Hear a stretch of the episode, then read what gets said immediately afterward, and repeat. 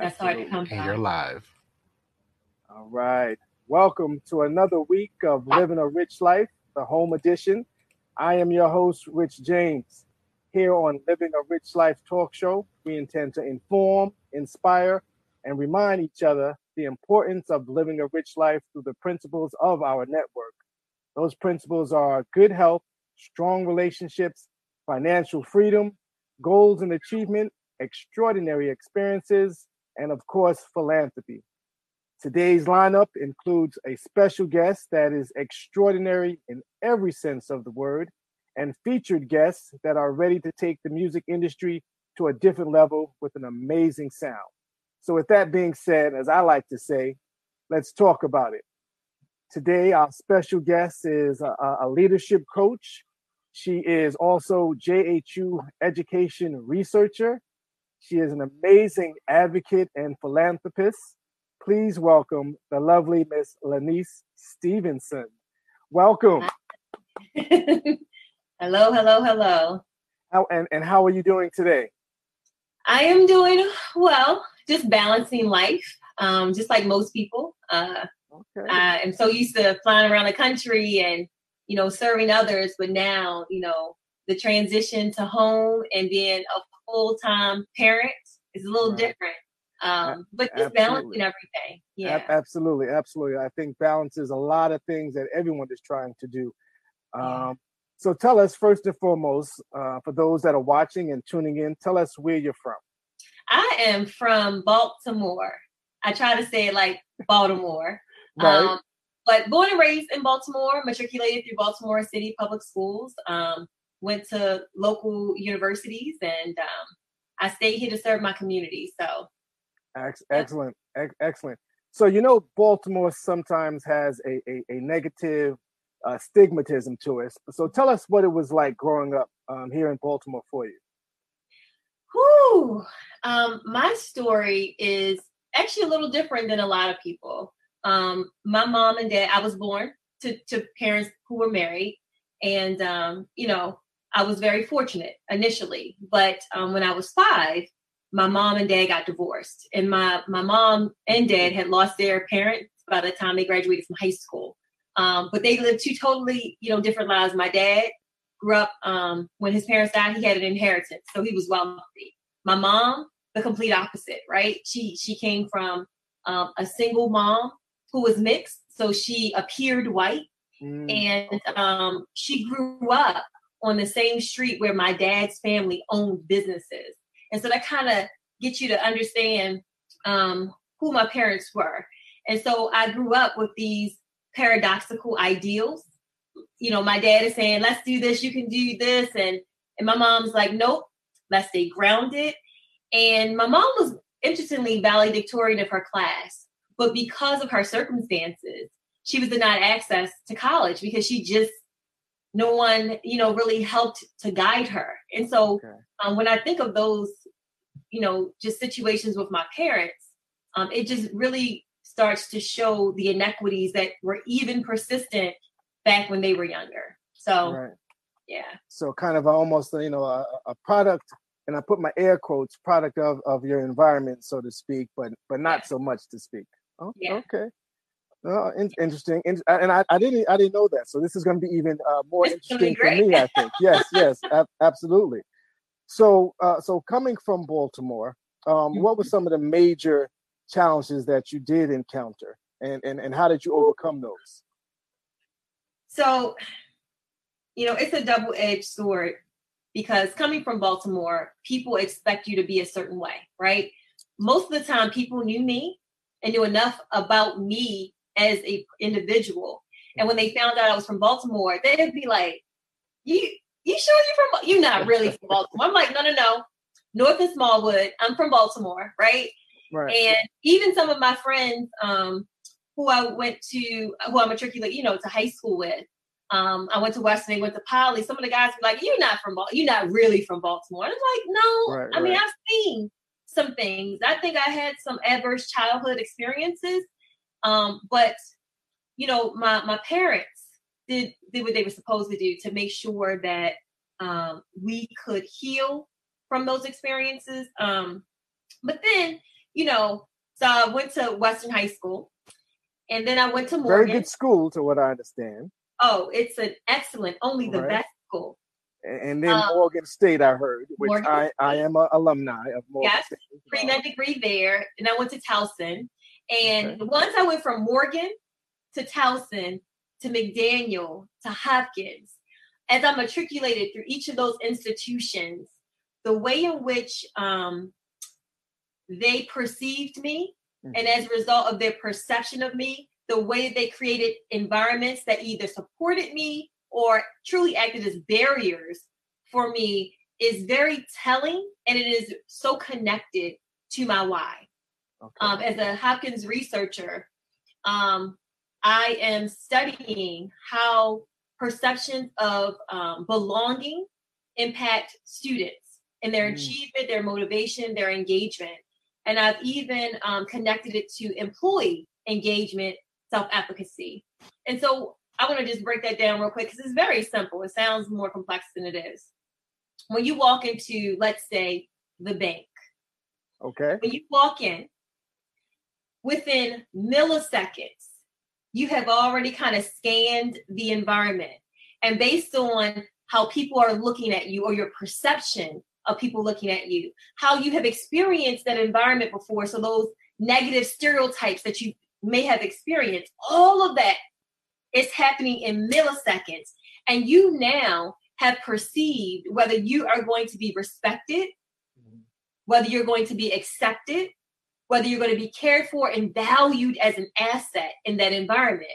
And if you do not feel that you're going to be valued, accepted, respected, and cared for, you automatically the your prefrontal cortex is is, where like your critical thinking, your adult kind of thinking comes mm-hmm. from. Your amygdala is your emotional center, right? When your amygdala is hijacked, this is what we call it, then your thinking stops. And this applies to your life. So when you get upset and you start, you know, you're not thinking anymore, right? And so all of that is happening within milliseconds. And what I'm really studying is how, number one, that it actually happens every day for Black and Brown kids when they walk into a learning environment. Okay. But then, secondly, I want to be able to strongly connect how it impacts how they're engaged in school, how they're motivated, and then how they achieve academically. Because I don't believe that there's truly an achievement gap. I believe that there's a belonging gap because belonging precedes achievement. That's that's that's that's interesting, and I'm I'm I swear I'm I am I've never even heard of it come from that perspective, and and I think that's uh, uh, something a learning material for myself. Just to how I I think we definitely have to continue, and I want to get engaged in a, a more thorough conversation. So I can definitely say more to come to that.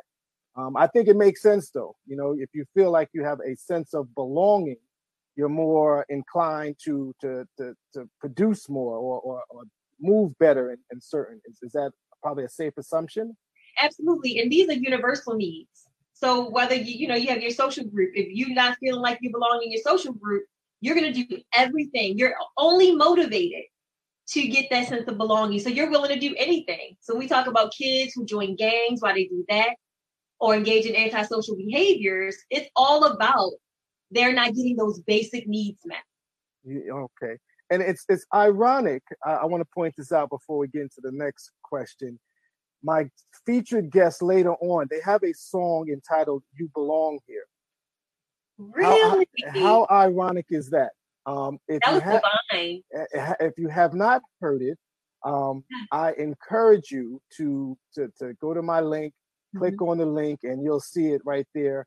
Um, Sunny Cal and then as well as watch. But it's it's an amazing video. It's recent, and, and I, I, definitely encourage you to look at that. And it's, it's, titled "You Belong Here." That's that's that's ironic. Wow. Um. So so what did you originally want to to do? You know, was this really what you're doing now in terms of uh, doing this research?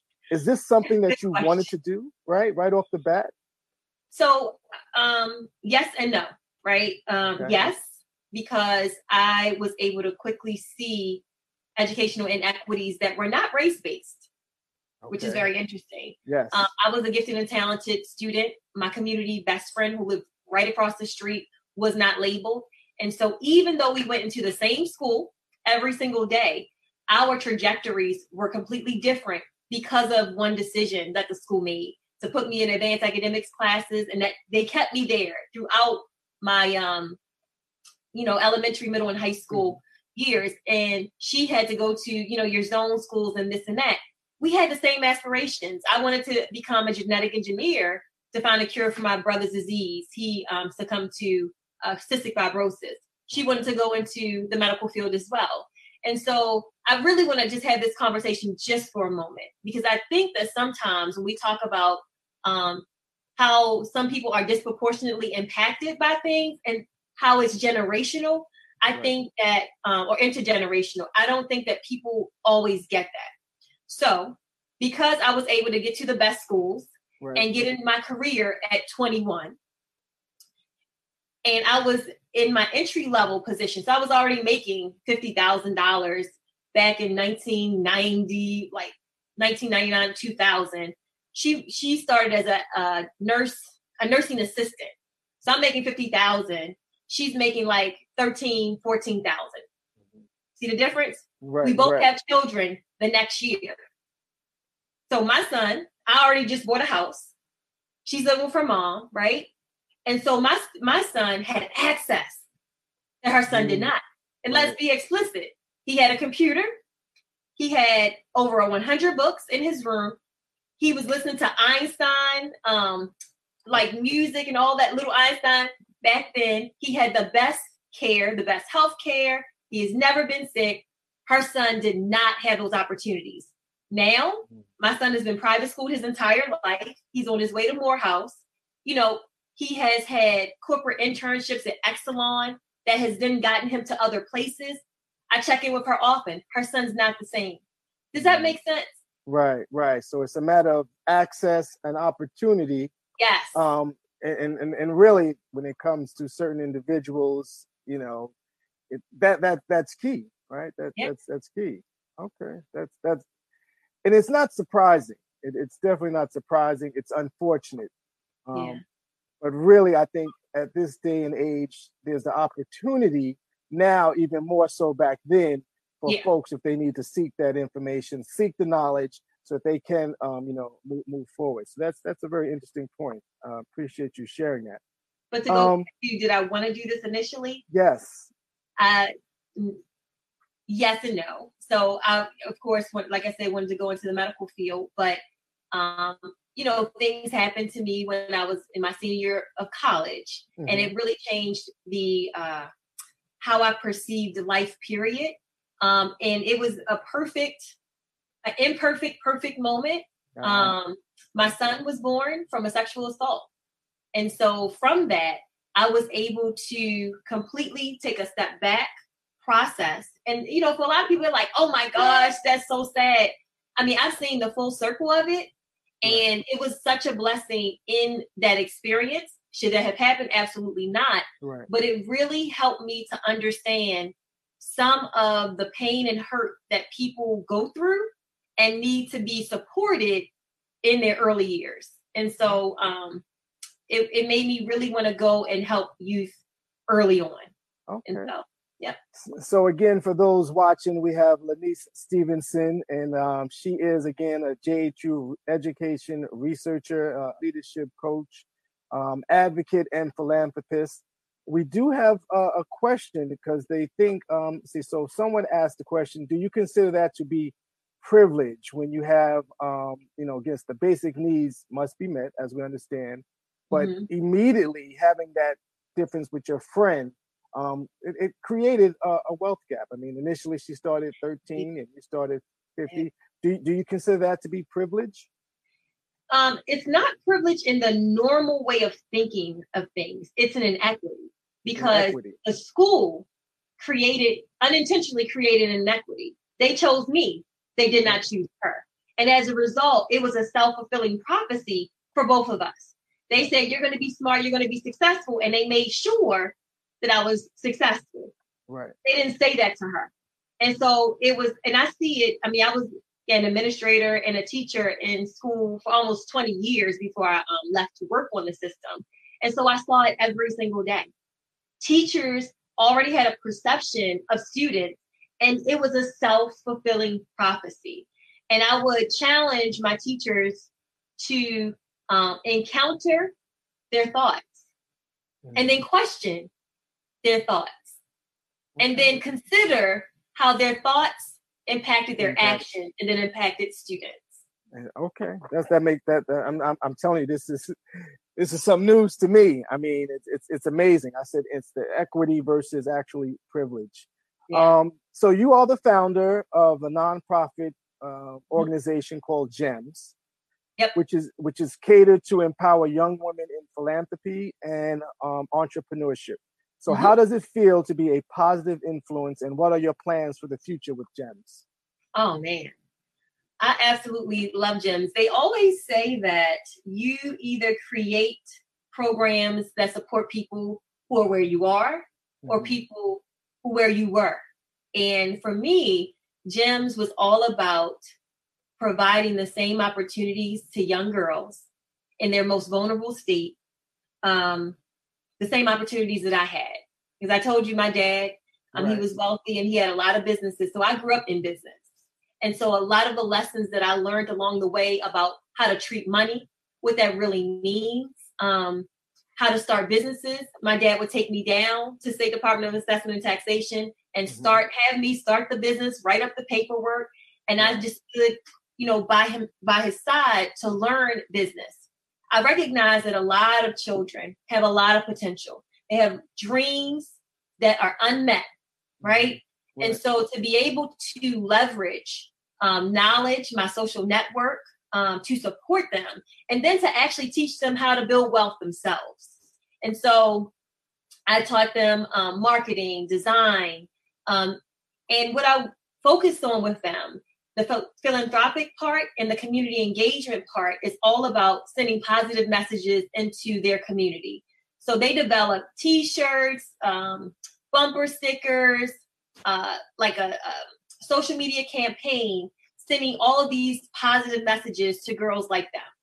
And so they would sell keychains with the messages like I'm looking at one right now. You are perfectly flawed. Be classy, be beautiful, be you. Always think positive, believe in yourself, believe in others, stay motivated. My favorite is you're worth more than your designer bag. You are valuable. And so um, seeing that they designed these um, and that they led uh, this wound up um, expanding to them leading their peer groups, um, really being seen as leaders. Um, and so my first cohort of girls are now in college, and a lot of them have hit me up to, uh, you know, still be involved um, with the middle school girls. And so, um, what I plan to do, because I love leaving a legacy, is to be able to leave that to them to continue. So very, very nice. One one of the things that you mentioned earlier, um, right in the beginning, you said when you get involved, I guess whether an organization, and, and I'm going to tear it up because I tear up things sometimes. That's okay. But it's it's a a matter of what you've gone through. Yeah. Or or something that you're trying to avoid, or what you have experienced, right? And I, I think that's very um, it, to me it's very engaging because the whole premise of you know living a rich life it did result of you know some of my bad habits it yeah. resulted of you know taking better care of my body again those six principles and I, I i knew that really but for actually to put it to words when it comes to organizations and what they're really about it's it's, it's definitely amazing to me so um I, I thank you for for sharing that and kind of opening my eyes right? Absolutely. Yeah. Um, so can you share a defining moment that uh, one or several of your young ladies, um, you know, women you serve made you feel good or or on your purpose for creating GEMS? Share give us a share us a moment when you was just like, that's wow. that those are my girls. you know what I mean? So, you know, sometimes you have to deposit in the tank to reap the benefits later, right? Absolutely. So, I like um, that. Sometimes you have to deposit in the tank to reap the benefit. Yeah, okay. later. And so I remember um, my girls, I started with them in sixth grade. And, you know, in, in middle school, you you're just so insecure with yourself. Every day you check in the mirror to make sure that are you know am i pretty? Am i good enough? You, you're doing all these things right? And so your mind is just so focused on those things that you can't even engage in self-reflection very well. So i kind of held a cognitive load for them and we would have conversations. So i would bring up you know how are you feeling? This and that. And so years and years went by still, you know, um, kept in contact with all the girls. They would typically stay with me for the three years they were in middle school. And I wound up seeing a few of my girls over the summer of their junior year in high school. Okay. I didn't, first of all, you know, you kind of look a little weird in middle school. So when you get to high school, you know, you're blossoming, your face changes. So I didn't you know how you see someone, you're like, I know who that is. Right, right. And so one of my my girls, Michaela, she said, Miss Stevenson, Miss Stevenson, oh my gosh, oh my gosh. Let me tell you, she sat there. Um, I was actually trying to get some lunch. She she worked at the uh, at, you know, at the location, and she just spoke to my heart. She said, Miss Stevenson, you have no idea what I was going through because from looking, you know, from the outside, her life looked perfect. Right. I mean, completely perfect.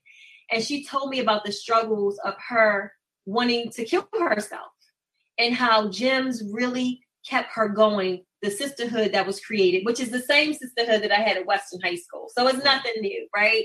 Mm-hmm. Um, and how she kept all the pictures and everything that we use. And then I had an affirmation book for them that they actually composed together. And then I had it, you know, sent to uh, print and how she continued to um, I used to have them write and reflect on each other's um, affirmations mm-hmm. and how it really kept her through high school. And for me, you know, I, I do a lot.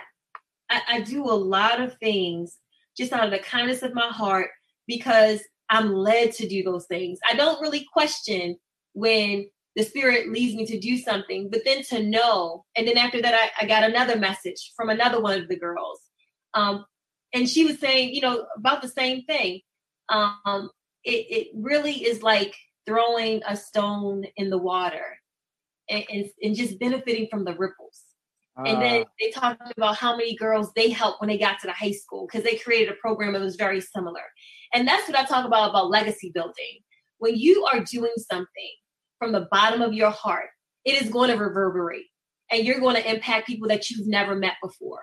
You know, and so that's really, you know, what I'm about. Okay. We appreciate you sharing it. I, I, let me find out you're also a poet. very, very inspiring words. Again, we are sitting here with Lanice Stevenson um, talking about her GEMS program.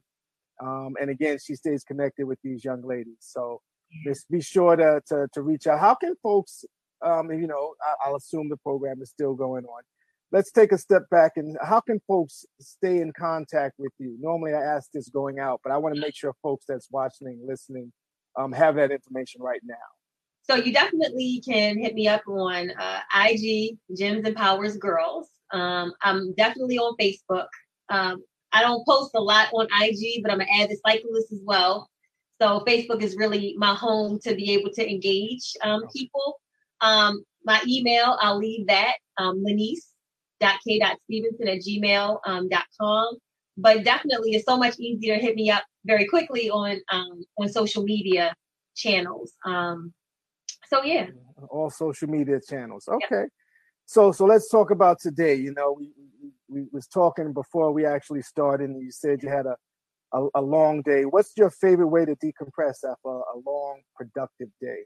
Oh man, so uh, I kind of cheat throughout the day.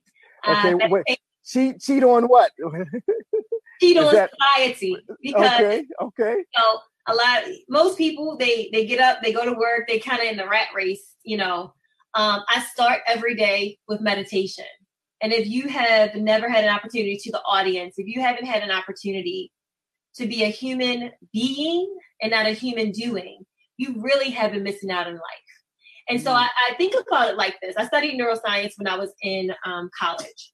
And so I think about it this way the same dopamine rush that you get from running, exercising, whatever, is the same dopamine rush that you get from getting real still. And I practice yoga and I cycle. So every single morning, I'm up around six o'clock and I go for a ride between 12 and 20 miles. And I, you know, I engage other people in the rides. And so I kind of cheat on life because I begin and end my days exactly how I want to. And, um, you know, just those little things for me are things that I feel that I can control.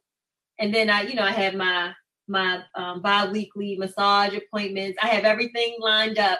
And it's really all about self-care for me. Right. Because as a researcher, um, my life is a little unbalanced sometimes because I don't know if I'm gonna have to be up, you know, 36 hours working on a thought paper and having, you know, to meet deadlines, but balancing being an entrepreneur, um, having a career, being a, you know, a single mom, um, and definitely writing my dissertation uh, at Hopkins of all places. Is so challenging. Okay. Um, and that's how, and that's so all that combined. Just again, yeah. I heard a lot of physical things um, in terms of how you, how you decompress. So that's that's again one thing again as I because you're definitely dropping gems.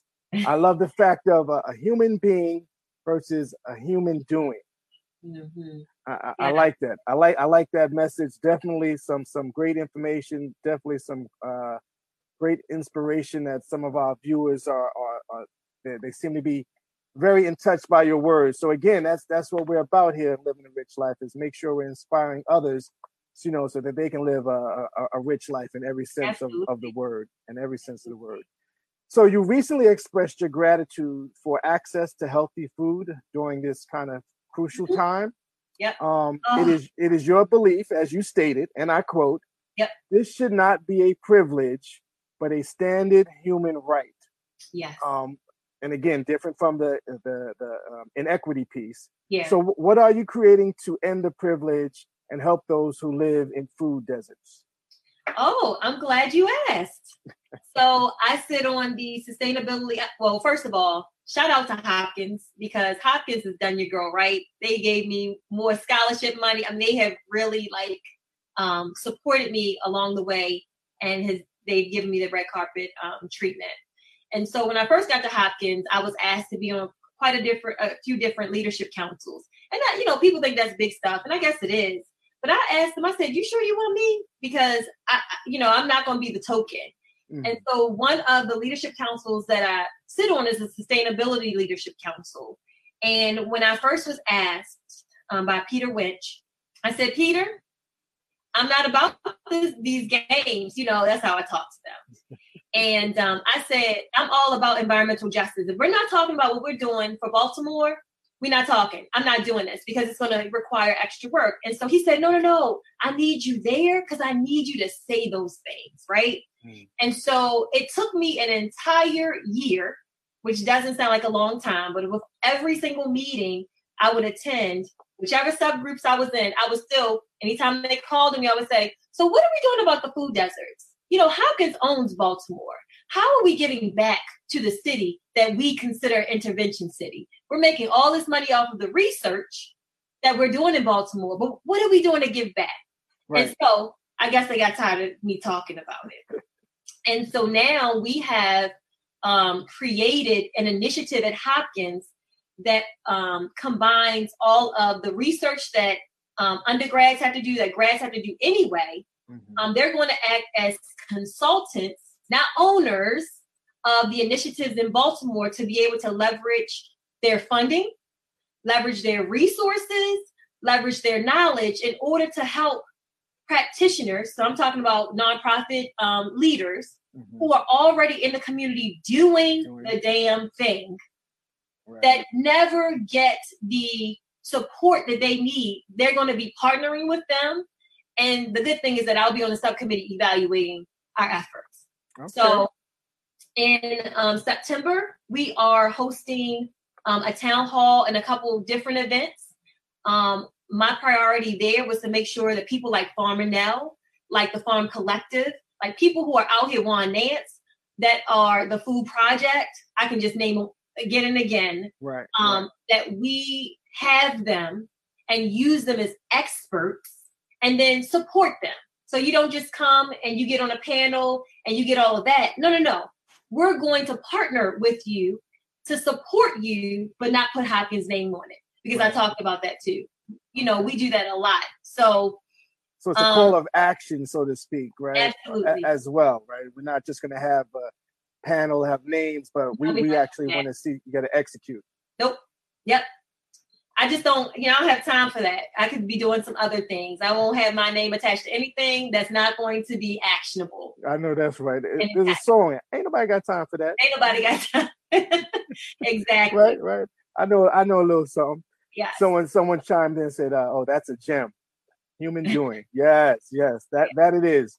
Again, we're here with special guest Lanice Stevenson, and she's definitely dropping some gems here on Living a Rich Life.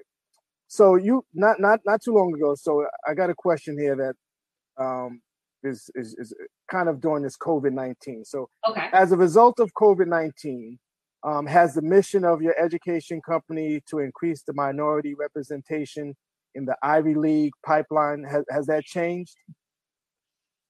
Woo!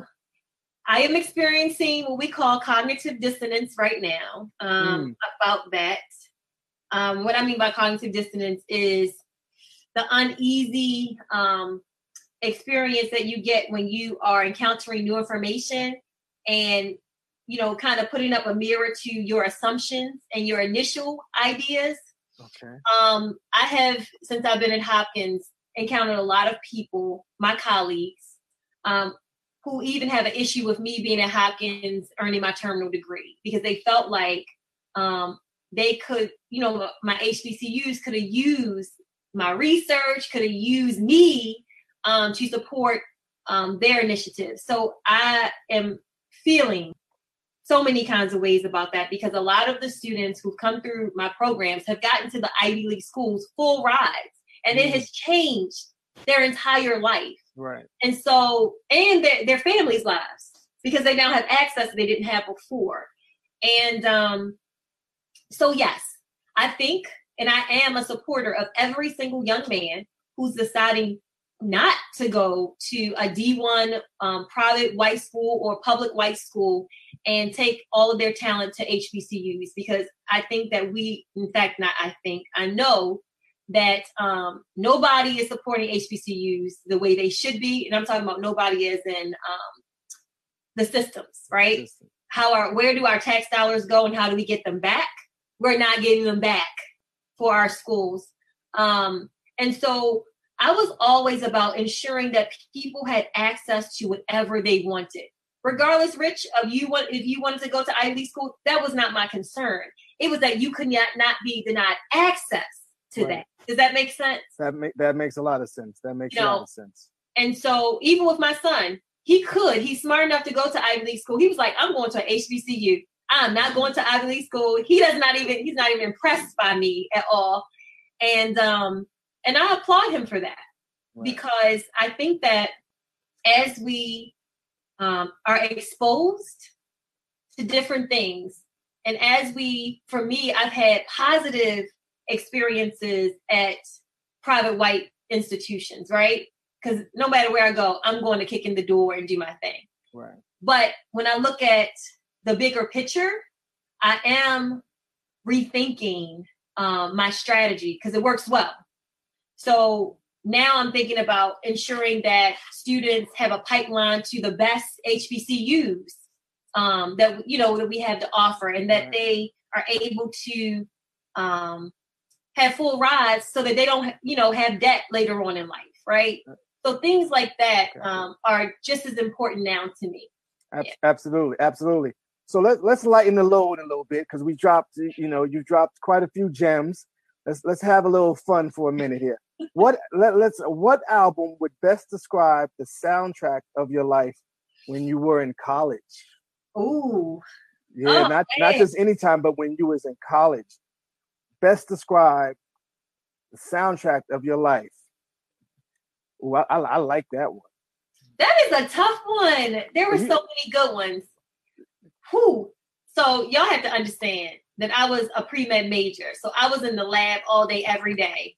And probably Mary J. Blige was one of my favorites because at, at, that time in the 90s, she was going through some stuff, right? Right. Facts. I was working full time, going to school full time. I had left home. And I think that the album um, where she's like all ballads, I'm who is it? I'm not gonna cry, I'm not gonna cry, I'm not gonna shed no tears. Because life right, was right. rough back then. But uh, oh, man. now it's like I'm living my life like it's golden. That's where I am now. I know that's right. I know that's right. Uh, so, t- so tell us, do you have any, you have any uh, hidden talents that that we we should know about? Oh, you are getting into it. I used to be a belly dancer. Oh, you used to be a belly dancer. oh, that's okay. Professional. and and how was that? I mean, I, I do know that's a thing. I happen to know a, yeah. belly dancer or one or yeah. two. it was it was fun. Um, for me, I was I won't say I was uptight, um, but life was always so serious for me because I moved out of my parents' home when I was 17. I had a whole real life going on. Mm-hmm. And um, I always felt like I had to be a certain way, you know, kind of straight and narrow. Right. Belly dancing gave me the freedom that I needed in my expression, right? Okay. And so when I would go out on the stage, it was probably like the first second I was nervous, but you have a crowd. I remember we um, performed at the AFRAM. Oh. I mean, tens of thousands of people watching us.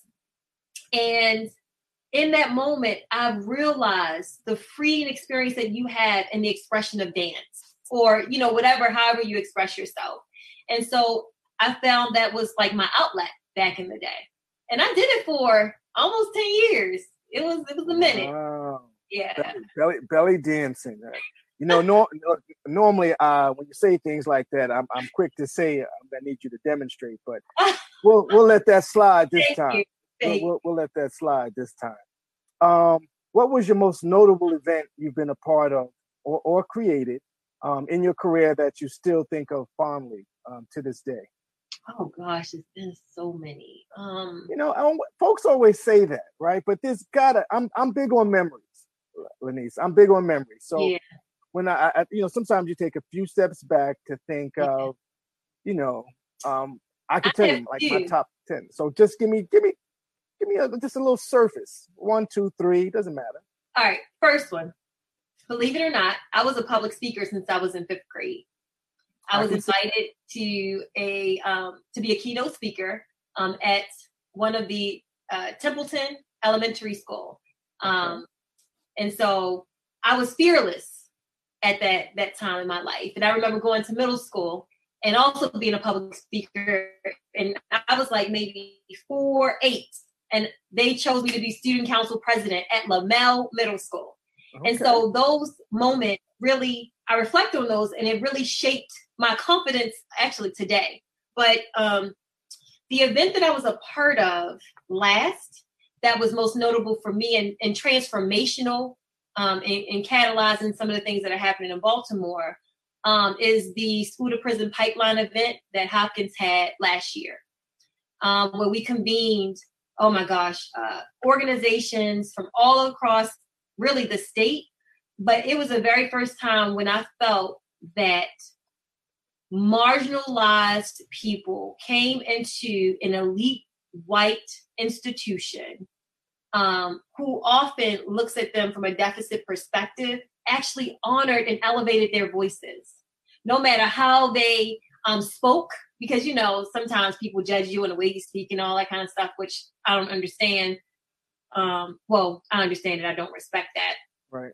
Um, but to be able to see how so many new relationships and partnerships were forged in that moment during that convening, that all day convening, I think that was so powerful. And in fact, I think that was the last huge convening we had since um, before COVID. Um, the other event that I had, so I fly around the country. I am a consultant also for superintendents.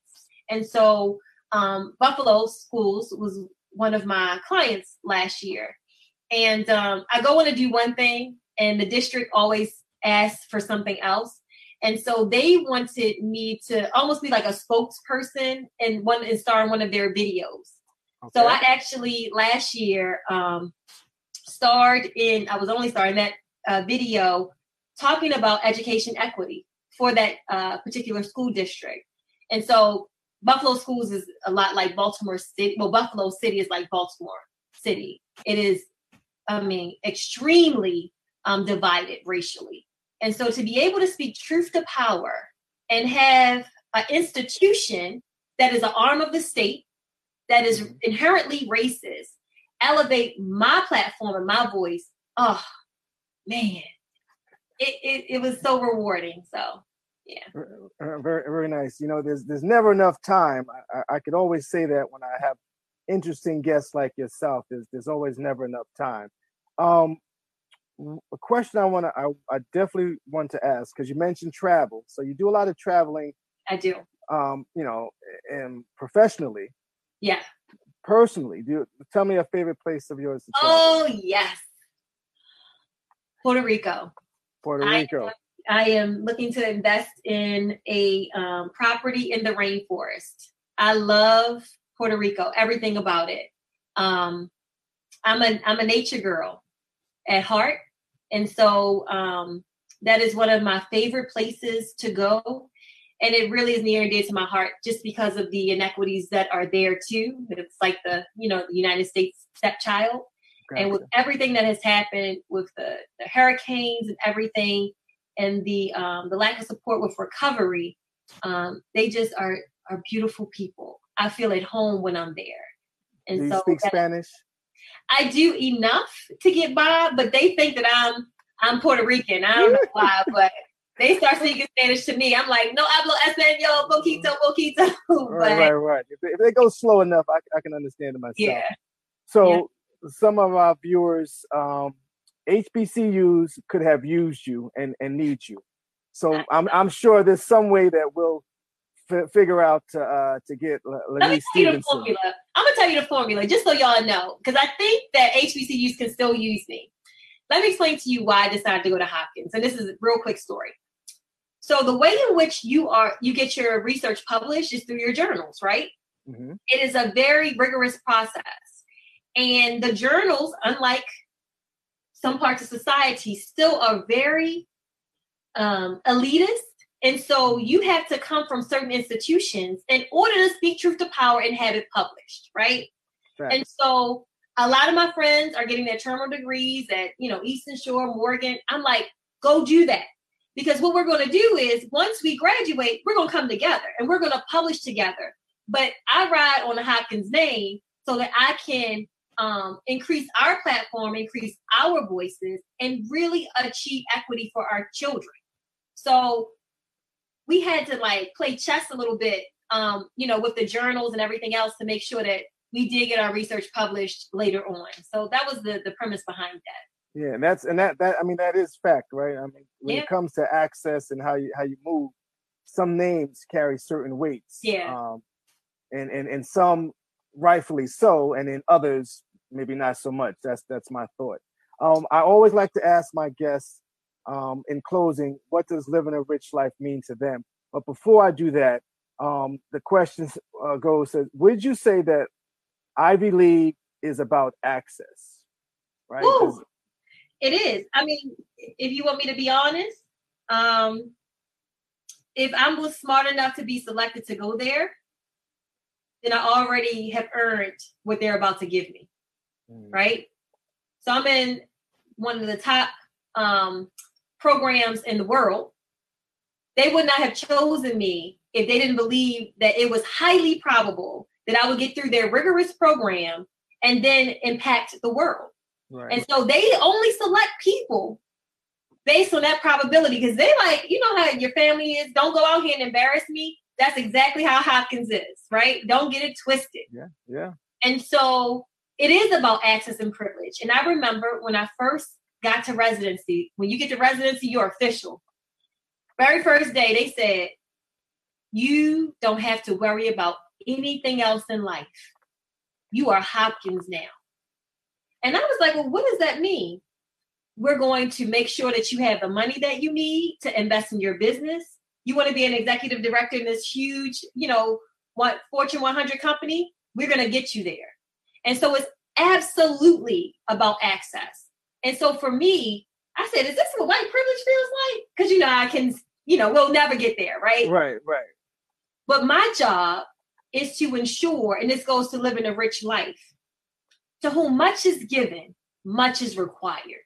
And as long as I can go in and kick in a door where the door can't close on the people behind me, I'm doing my job. That's living a rich life for me.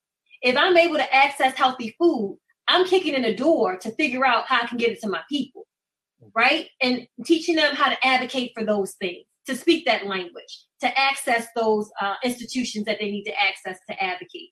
And I am elevating their voices, right. you know. And so for me, um, it is all about access, and I take full advantage of it for my people. So. I, I, I, I, I love that.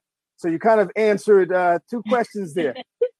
I love it. I love it. Again, we have Lanice Stevenson. Um, I, I want to thank you for joining. It's been uh, a phenomenal conversation. It's actually, it's, it's, again, when I have guests like you, it's never enough time. Yeah. It's, it's, it's, never enough time. So we'll have to figure out some way or another to, to, to bring you back, whether it's in a, a, a smaller segment. Um, we do have something that's going to be happening with Living a Rich Life on the Move. Um, okay. Um, and again, a lot of folks that like to travel like yourself, we kind of talk about a lot of different things. So I, I definitely look forward to having you um, back on the show again, um, whether in the, in the same capacity here at BeExposedRadio.com, the, the best station there is. Forget That's what right. you forget what you've heard. Um, we have some of the best staff, and it, there's nothing like it. Um, I, I do want to hit you with one more question before we go. Okay. Um, and it's it's again during this time of of, of COVID. Um, so so how have you been holding up? You know, with the, the state closing and reopening. And what what what are you going to do when things kind of uh, do I dare say get back to normal? We'll never go back. So I need everybody to hear that. We have a new normal. We're never going back to that. You it's gone. That right, right, you're in a whole new era, right? Um, for me, I focus on what I can do. I don't focus on what I can't do because our thoughts right now, today, control what our future will look like, right? And so I am extremely grateful for every moment that I have. And I really focus on what I can do with what I have right now. So, um, you know, I love on my family differently. Um, right. because when I was traveling from city to city, I would be rushing back on a Friday to make sure I got to, you know, my, my son's games. I would be like literally jumping off of a flight. Um, being able to be still and like see my son, he'll, he's 17, see him grow up for the last, you know, few years is what I absolutely needed. Absolutely. I felt like I needed all those other things. No, I needed this. Needed the world. I'm grateful for that. Yeah, needed the world. Needed the world to stop in order to see everything. So, uh, Lanice, again, I want to thank you. It's been a, pri- a privilege to to thank sit you. down and talk with you. Um, and I definitely will be in touch because uh, I do want to pick your brain a little more. So, oh, absolutely, anytime. Until then, again, thank you. All, All right. right, take care. Again, there you have it. Um, our special guest, Lanice Stevenson phenomenal woman, a phenomenal individual, and uh, going to see a lot of great things. So let's keep living a rich life going here on BeExposedRadio.com. Uh, again, one of the best stations there is. Um, our featured guests um, are are some good friends of mine. I, I like to say. Uh, first and foremost, uh, she is a Baltimore-based singer, songwriter, and musician, and he is a Baltimore-based DJ and producer extraordinaire. Um, they recently completed a stunning and powerful video titled You Belong Here. Um, something, again, our, our, special guest just mentioned. Um, please welcome the talented and gifted Sunny Cow and Neil Paul. Hello. Thank you. Hello. Thank you. Hey, thank Sunny. You. Hey, Rich. Hello there. Thank, thank you both for joining. Again, it's, it's always a pleasure to, to talk to you both. Um, I, ironically enough, our special guest was talking about uh, belonging.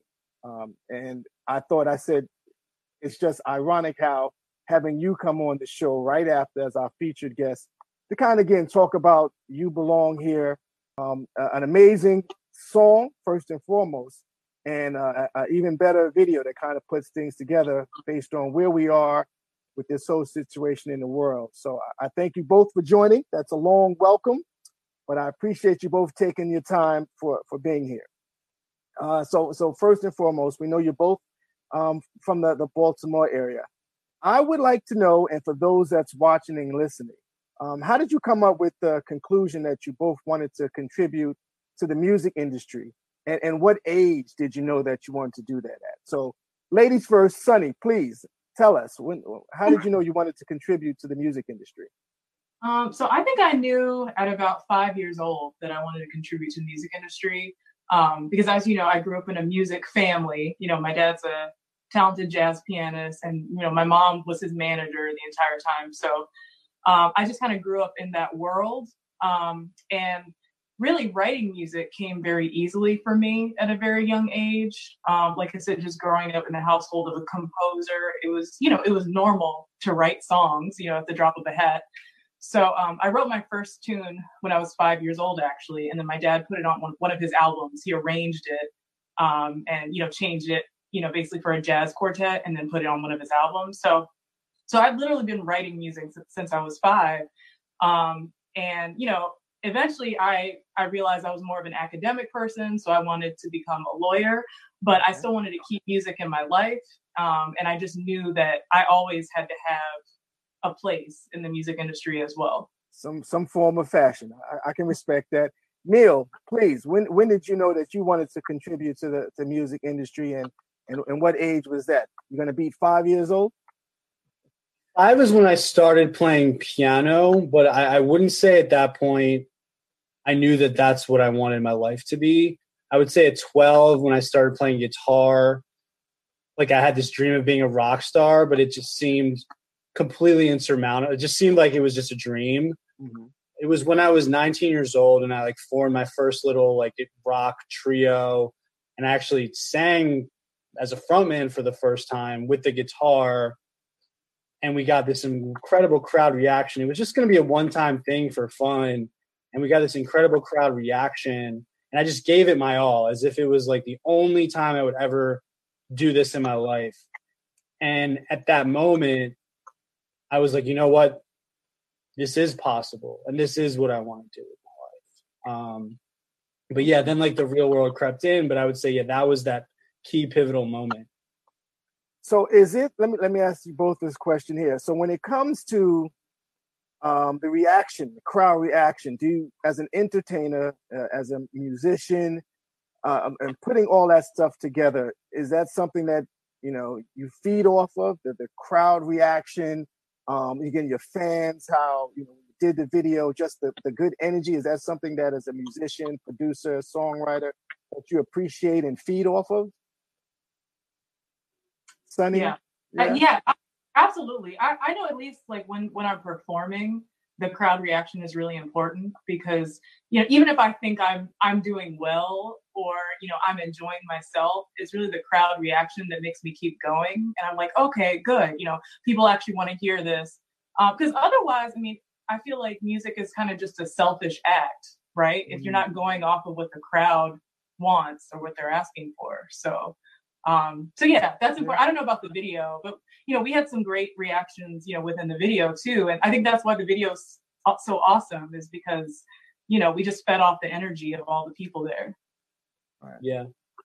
Yeah, well said, Sunny. I think, yeah, in that video, having the crowd and simulating like a live concert, like allowed us to, you know, that's what we wanted to go for. And that really fed up, fed into the energy of the video and really the symbol, the symbolism and meaning of the video and I would say from personal experience, especially as a DJ, when you you're playing other people's music most of the time, um, and you're navigating different genres. In the case of a lot of the places I do, I mean that crowd is really giving you everything. It's really without the crowd, I wouldn't.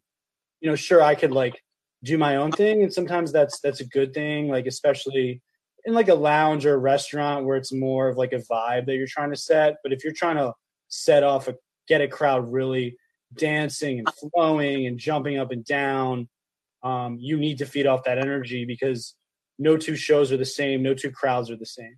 Right. absolutely. I, I think um, when it comes to that that whole entertainment thing, one of the things that I do, I do feed off the energy of others to try to inspire and things of that nature. Because um, there are some days when I'll be like, uh, just you know, I'm I'm doing this. Yes, things are going well, but at the end of the day, sometimes it's just I don't want to do it. Right? You don't want to sing a song, but the fact that you're you're sharing that gift, and we thank you for for sharing your gifts with us um, here on the network as well as in the in the area. So let's talk about you belong here. I want to I want to talk about this in depth. So how did you prepare mentally and emotionally for sending the message of unity and community within the music industry, especially in a time where we seem we, we're so desperate for it. I mean, I have to say I listened to the video, I listened to the song, I watched the video probably more than I've done since it came out because it came out when it when again when did it actually come out? It came out yeah it came out like the weekend before the pandemic. Yeah. It was like in a way the worst possible timing for us. Um, but we did get that party in so at least i think we're happy that we did that but yeah it came out like in, in mid-march right before the the shutdowns yeah so, and so how did that mentally you know what was what was your thoughts and just in, in, in preparing, right? Because you didn't know this p- pandemic was coming, like like like the government did, but that's a whole nother story. um, how how I mean that the message you belong here first and foremost. The title. How did you come up with the title? And then tell me, uh, tell us, the viewers that's watching and listening, um, you know, kind of what your thought was behind that. Um, and either either one y'all could take the lead on that. Sure, I'll I'll kick this off. I think um, I remember vividly. Actually, Sunny and I were were at Creative Labs, the same place we had filmed the video. I had a studio there. We were kind of um, you know had some basic chords, and we are just talking about our experiences at the moment. And at that moment, um, I know I was talking about my relationship with Baltimore and growing up here, but kind of wanting in a way um, to possibly leave, to possibly um, go somewhere else, go somewhere like where flashier lights, like in LA or New York or Europe, but kind of still feeling this like obligation and duty and love and fulfillment from contributing to the Baltimore music scene. And I think through that, we had just talked about our experiences of, of feeling of just belonging and, and groups and cliques and um, just kind of the way, you know, all of that kind of stuff. And a lot of that um, happens. A lot of that yeah, happens here. Yeah, and just like kind of the the separation that occurs um, between groups and people in society. Um, so we kind of got into that and just kind of wanted to create this sense, yeah, this sense of belonging that we wanted. We wanted both, I think, to build a community.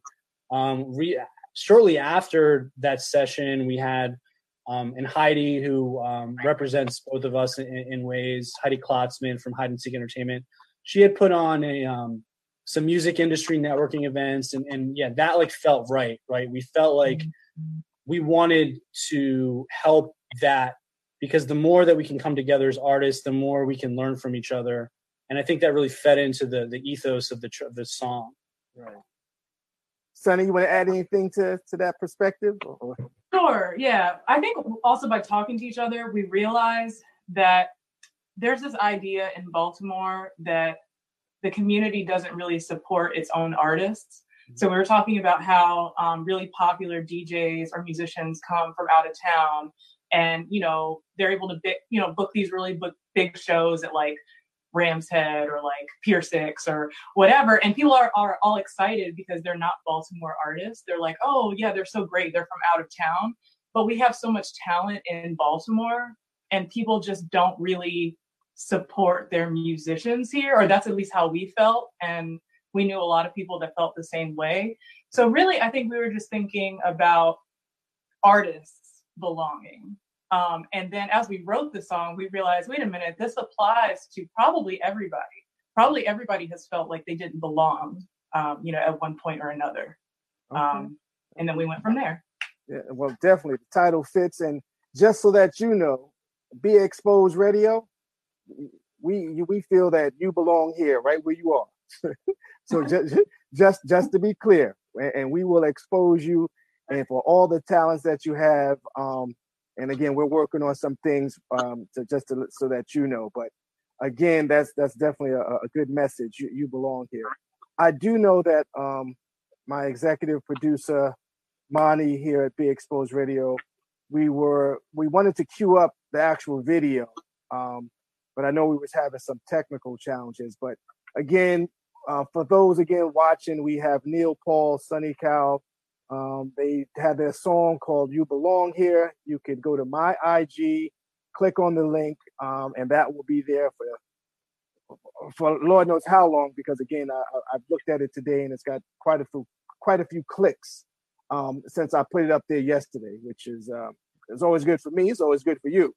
Um, 247 to be exact, 247. So um, we thank you for sharing that.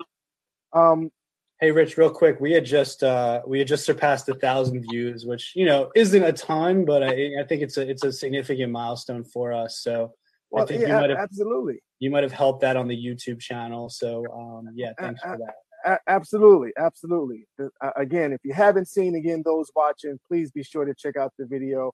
Um, my special guest, she's going to make sure she checks it out as, as well. So I, I want you to tell us the time um, where you had to use your your singing voice, Sunny, and your your music, Neil, in a unique situation. I don't know who you're looking at, right? So, Sunny, tell us a time when you had to use your singing voice. Okay, um, well, and, I guess it's unique um, it's it's in an like in an unexpected situation, I would say. Um, so when I finished, when I first graduated from law school, um, I actually worked for a judge in Delaware for a year, and so he was a very eclectic judge. He actually wrote musicals every year, and um, you know there was a rumor that he only hired um, you know clerks that had some sort of musical ability so lo and behold, he asked me to sing in his musical. Mm-hmm. And basically, I mean, the musical was for a good cause. It was you know, the entire Delaware Bar Association. It was like all attorneys that were like acting and performing, and we were raising money for legal services in Delaware. So, um, so yeah, that was probably the most like unique and like unexpected place that I used my singing voice because I thought, well, you know, there's a big disconnect between the law and what I do, like you know, music stuff, and that was the first time that it really came together like my two worlds collided right. in that moment. nice, nice. Uh, the singing lawyer. Um, okay, Neil, from a, a, unique situation where your music had to had to come into play. Um, the the first thing I thought of, I was in a I was in New York City, hanging out with my cousin. I have a lot of extended family in and around the New York area, and we ended up at this like apartment, and it was like a bunch of fancy people there, and there was this grand piano there. And my cousin was like hey neil why don't you just like get on there? And i was like scared out of my mind. And i was like okay. And then i just started like i put up my phone put up some songs and just started playing and i started singing too and um, i hadn't sang in a while um, i wouldn't call singing my number one talent at all um, although you know it is something i want to cultivate over time in my productions um, and this lady came up to me and was like, What do you do for a living? And at the time, I had like a, a corporate kind of day job. And she's like, You know, you need to be doing music. And um, it was a very inspirational moment because it kind of validated that I was on to something, even though I didn't feel that good about myself.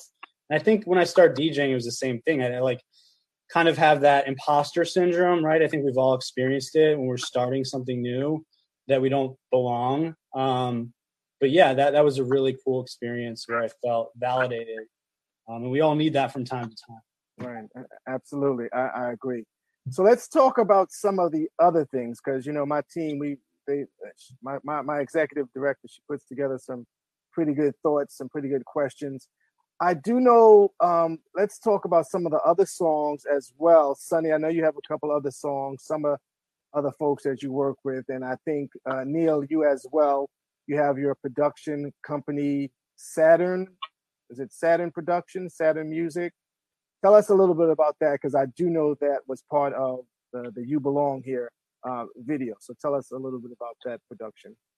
Yeah, so Saturn was was an artist brand that I launched and, and, this was the the kind of debut track. And I have I have lots of songs in the pipeline.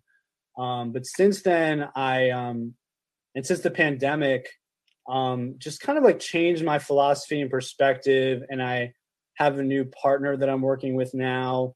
Um, and we've been working with these artists virtually through a website called SoundBetter, um, and working with artists in LA and Chicago, um, Nashville. So we are going to be launching a new artist brand. Um, so Saturn may stick around, but we're really excited. I almost have an album's worth of material now that I've been working on during the pandemic. So we're just trying to figure out how and in which way to launch because it's kind of a weird and difficult time mm-hmm. to be even on one hand people are you know on the internet a lot more. On the other hand there's no shows. There's um so we're just kind of trying to navigate this this world of the music industry um to figure out when the right time is. But i'm really excited for these tracks. I know sunny and i have talked too about what our next collab might be i.e a um, you know an EDM cover or a cover of a, of a popular song and kind of turning it into something different. Um, so yeah, I think that's that's kind of where I'm at right now, and, and okay. can't wait to share that with you once we get a little further along. Gotcha. And and Sunny, I do know you've, um, you know, being you both were a previous guest on on my show, uh, however, not at the same time, so that this is a treat for me. Um, Sunny, I know you have some other singles out there as well um, Center of Attention, which is uh, kind of a, a, nice little one as well. Share us with some of the stuff that you also put together or that's out there, would you please? Yeah, so um, so I had my first EP back in 2015, and that was just me. It's kind of a, an uncut sort of EP where it's just me singing with my guitar, um, and it's all original music that I wrote, um, and it's called it's called Insecure. Um, so that, yeah, people still play it on the radio, and even though it was back in 2015. Um, and then what I'm doing right now is working with Mighty Mark. Um, he's you know a popular DJ in Baltimore City, and he does more like Baltimore club and and hip hop kind of stuff and R&B. So I'm actually um, I'm on vacation right now, but as soon as I get back, um, our plan is to basically knock out some tracks remotely um, and then Mighty Mark will be producing them over the next couple months. Um, and so I'm going to revamp a few of my songs from the first from the EP and kind of you know add add some more flavor to them. Um, really revamp you know the most popular songs from that album, and then you know I have maybe like five or six new songs that I'm going to put on there. So it'll be my first full album of about ten songs um, that should be available by the fall. Excellent, excellent. So again, those watching, listening, tuning in now live, as well as when uh, when we send this link out, uh, we have Neil Paul, Sunny Cal. We're, we're, talking all things music and entertainment, having some excellent discussion. Um, now we're gonna have a little fun. We're gonna have a little fun right now because you know I'm all about having a little fun. Um, so you both play the guitar. This I know for a fact, as well as my people found out. So they did a little research. So who's better at playing the guitar? Um, between the both of you? And how long did it take you to learn to play? Yo. I don't I don't pretend to be a guitarist. I literally just picked it up to play a few chords while I sing because you know I was sick of relying on you know like accompanists. So okay. I, was, I can do this. I play a string instrument already, you know, the viola. So it was easy to pick up. And yeah, I think I'm competent as a guitarist, but I wouldn't consider myself a guitarist. If you know what I mean. So so how how long did it how long did it take you, um, Sunny, to to learn how to to learn how to play? Uh, you know, a little something. Even uh, the the viola, the viola. Oh, well, viola. I mean, I started taking lessons back when I was what in eighth grade. I was probably like twelve or something like that. Um, so I've been playing the viola for a long time. Um, and I was classically trained on that, so I can say, you know, I'm a real violist. Like I can, you know, I can play in any yeah, I can play in an orchestra, but I can also do some cool jazz licks and hip hop stuff. But um, guitar, I picked up probably in a just a few months when I was in college. I was just playing around and said, "Oh, okay, this is useful." And nice. I, li- I like how you said that. Yeah. Neil, how how long have you been playing the guitar? Um, gosh, like 24 years now. I picked it up when I was 12 and just kind of like learned from people. Um, didn't really formally learn it, but I had been classically trained in piano, so it, it was it was a fairly easy transition in some ways.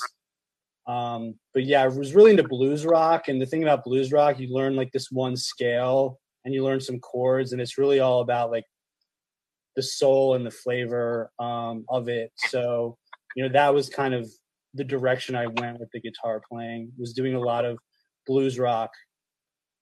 Okay. Um, question from someone if you could attend a, a major music event or festival to introduce You Belong Here to the world, which one would it be and why? So, again, if you could attend a major music event or festival to introduce You Belong Here to the world, which one would it be and why? That's that's a that's a damn good question. Want me to take that one, Sunny? Yeah, I mean, that's a I good question. What? Like far fetched, but I just think of like being at Coachella and just like, you know, obviously we'd be like really popular or whatever. And, um, you know, just introducing the song. Cause I just feel like it's a song that has a lot of energy. And it's also a song that I could see people like crying to, you know, those EDM songs where people are like, oh my gosh, like I can relate to this like so that. much. And like the song's finally playing and people are like crying in the stands and like lifting each other up and, you know, mm-hmm. mosh pitting and all that stuff. So I could see it at Coachella. Okay. Ryan, uh, Neil, Neil. um, I Coachella's a great choice. Um, I would say Tomorrowland in Belgium is like the quintessential global EDM festival and kind of what it's about in creating this world, this future world. And EDM festivals are really all about like love and togetherness. Um, so I think that would be like the perfect festival other than Coachella. I, I agree with that one too. Yeah, because the video, it's um the video was definitely, and uh, I did get the word by the way. We were able to play it, so those watching on Be Exposed Radio, um, they will actually see the video there during during this interview. So that's that's good. I'm not surprised because again, Monty is again when it comes to producers, there's no one like him. I'll ask something at the last minute, and he will produce. So I know you're listening, Monty. I'm spoiled, just so you know. Um, but I, I think um, you know, in terms of, I want you to walk us through a day in both of your lives. So during this quarantine, and, and what you have learned about yourself during this time. Anything special you learned during this quarantine time? Um, it's been really difficult. I mean, it's been difficult for everyone. Um, but for me, I mean, I really went inward and just kind of like went through a very difficult phase at first, although I kind of eventually once I started like going and taking care of my health a little bit more, going outside, even though it's super hot now, um, going working out now, um, and then working on music. And I joined this producer group that kind of has these deadlines that hold us accountable. So I would say between trying to, you know, work out and and I've been reading a lot more, getting a little more spiritual, um, I would say that kind of defines my my quarantine.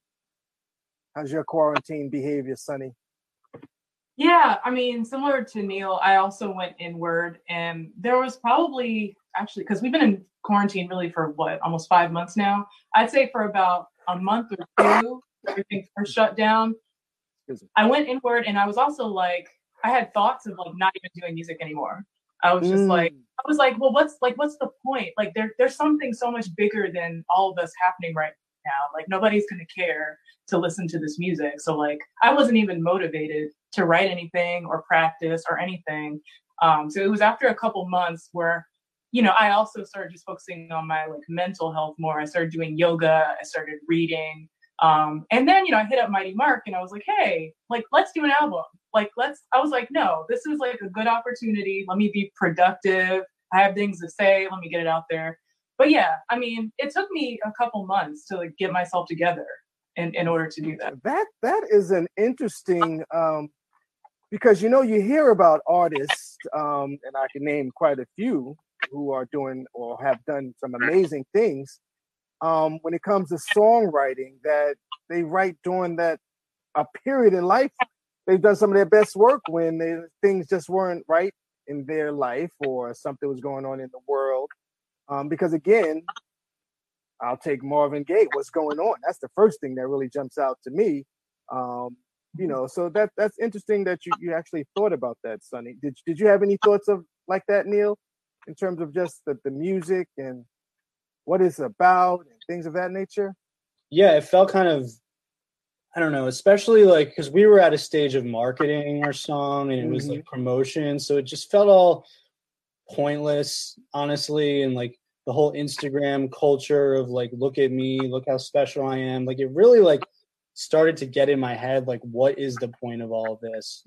Um, but then I kind of like maybe Sunny like started digging deeper and said, no, like, you know, there is a message, there is a point, and I kind of bounced out of that. And yeah, and and like you said, a lot of artists had to tap into some of those deepest, darkest moments, and I had to experience that myself. I think to be inspired again, and now I do feel like really inspired. Excellent. That's that's what we like to hear because that's that's what living a rich life is about. We're going to inspire and, and and motivate you and, and empower you to, to to continue to move forward because you do have fans out there that obviously since uh, the you started putting your video out there more and it says your numbers going up so someone's definitely taken to the song. Um, someone's definitely taken to to your music so um, I, i'm a firm believer whether it's 10 or, or 10,000 people you're you're impacting someone.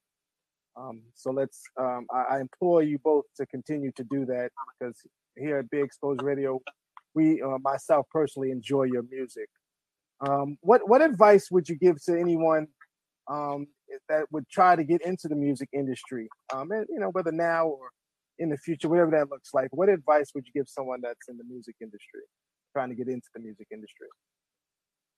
Want me to go? Go for Um, it, Sunny. I think the biggest thing I learned is don't doubt yourself too much and just put out content. Because for a long time, I think uh, you know Neil and I have talked about this as well. Um, we both are pretty like introspective person people, and we are perfectionists. So I know for me, it's like I spent so long just putting out anything else after my 2015 EP when I should have just, you know, I was writing and I had music, but I always felt like everything I put out had to be perfect. And really, people who succeed, they aren't people who are creating perfect content. They're people that are just putting out content and doing it consistently. So that's what I would do. If you want to get in the music industry, just get started. Don't doubt yourself. Just do it. Put it out there. Let's do it. Yeah, Neil? one thing I would add is that like really tap into your why because it's so you know if it's to be famous or to you know be cool and all that like that can only take you so far and then like your talent you know work on your talent focus on the practice the hours and, and it, like that's what it really takes you can you know show off all you want on instagram um, but it, you got to have the chops or else you're not gonna you're, you, people aren't really gonna attach to your actual music they might think you look good and cool but again that only goes so far Yeah, Sure. I, I, I, I agree. I agree. I think uh, not even so much. I think I know the uh, internet has been used and abused during this uh, time a little more than normal. Um, but again, here Be Exposed Radio, you, you're gonna get authentic communication. Um, so again, thanks for joining here.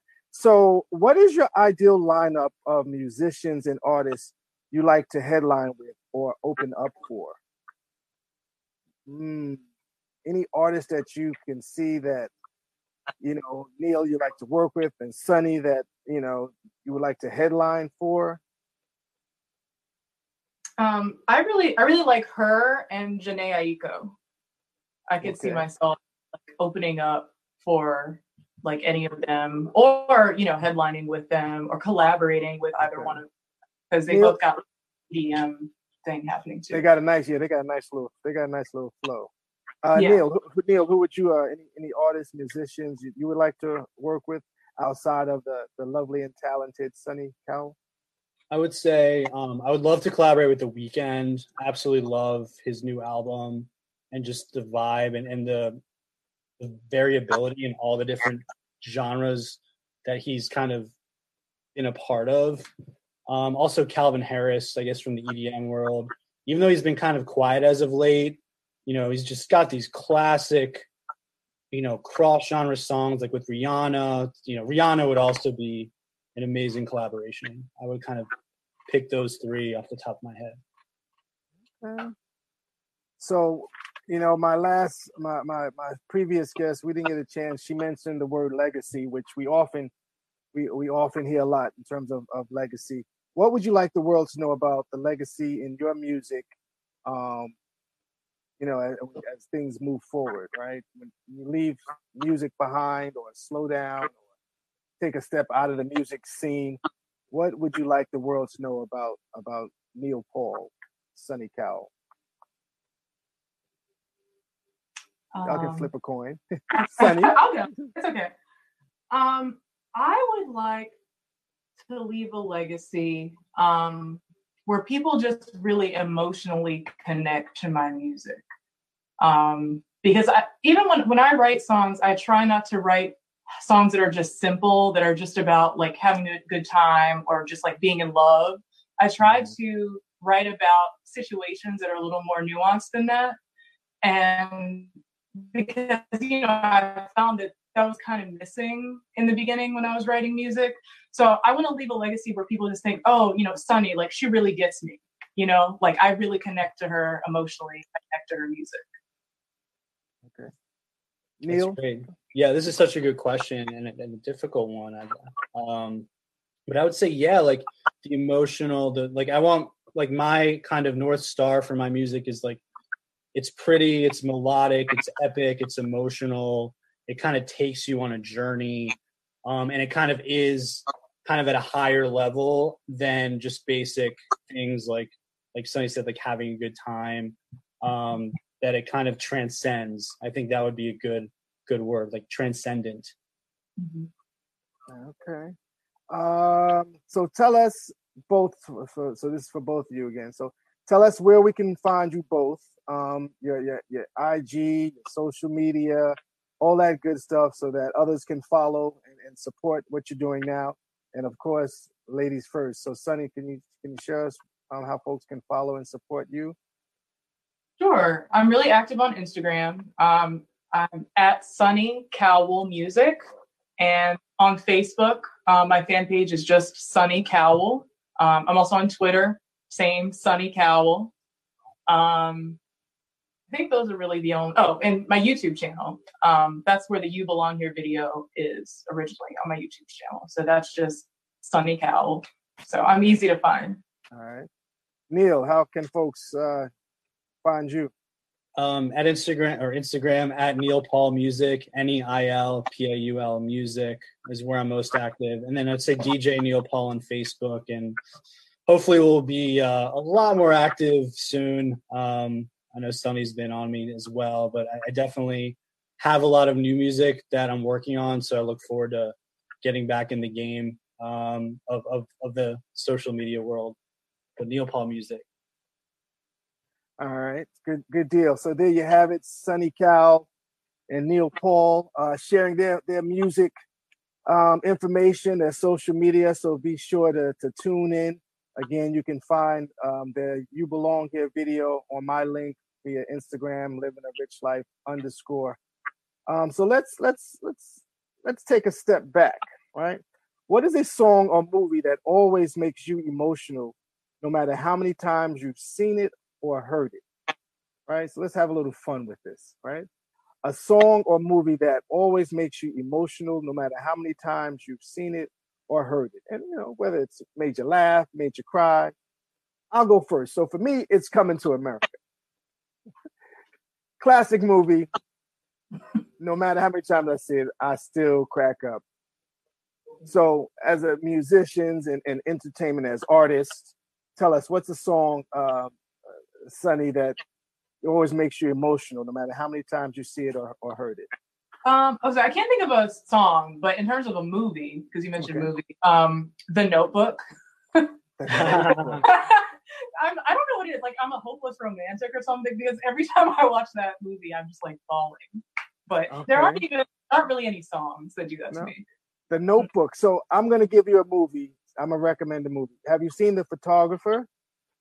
No, I heard of that one though. Okay, so you want to check that out.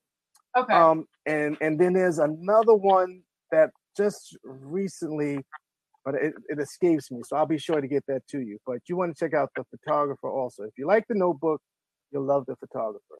okay, I'll check it out. Thank That's you. your assignment. Neil, I'm gonna go with the I'm gonna go with the movie theme too. I, I really I, I watched this a lot growing up was Forrest Gump. Um, something about he would just keep reinventing himself, and in spite of like all of you know, he was he had a really low IQ, but everything that he did, he did it with this openness, and he found success in everything that he did because he just kind of went for it. And I think that's really inspiring in being able to you know reinvent yourself either as an artist or a business person. Um, so yeah, Forrest Gump. Forrest Gump. Uh, life is like a box of chocolate. Yep. I, I'm a movie buff. I'm a movie buff. I can quote any and every movie. Um, so I want to go back to again as we as we close out. Um, what's your favorite um, thing about working together on this project, on the You Belong Here project? What was your favorite thing about working on that together? I think that's a good, good, good question.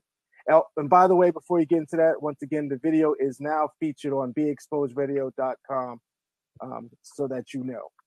Awesome. Go Monty. Yeah, he I told you he's he's a, a magic worker. So Thank you. um what's your favorite song? Uh what's your favorite thing about working together on this project? What was the favorite favorite thing? you want to go, Neil? Sure. Um, I felt like we were just always on the same page for the most part, and if we weren't, it was very quickly we were able to kind of you know come to some kind of compromise or consensus. Um, it just really flowed, and we we you know our visions were aligned. We were after the same thing in spite of being in very different kind of coming from different places um, in our careers and and in the genres that we represented. So yeah, it just was really smooth and easy. Yeah, I would say the same thing. It was smooth and easy, and I think the great thing is that you know I made a new friend. So that was very cool. Excellent, excellent.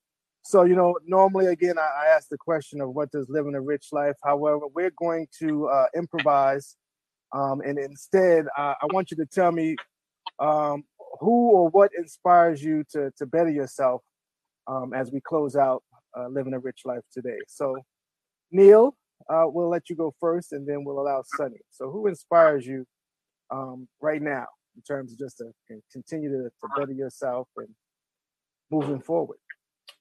Yeah, I, I think uh, the first thing I thought of was my late father. He passed away in 2015. And I always try to kind of think about would he be, would he approve of kind of the man I'm becoming? And so constantly inspired by him. And uh, may he rest in peace. Absolutely, absolutely. I'm sure he's watching you and, and proud of you. Uh, Sunny, Yeah. Well, actually, it's my father as well. Um, you know, he he's in the music industry and he's a really long career.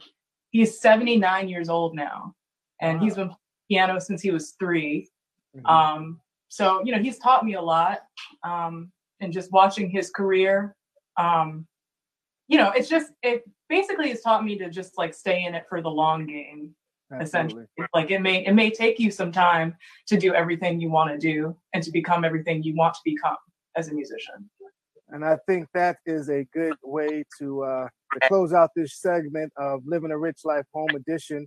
Um, a salute to, to both of your dads. Um, they definitely raised two wonderful human beings, at least from my experience that I know, and no one could take that away from you, from you and no one could take that away from me. So um, I thank you for joining.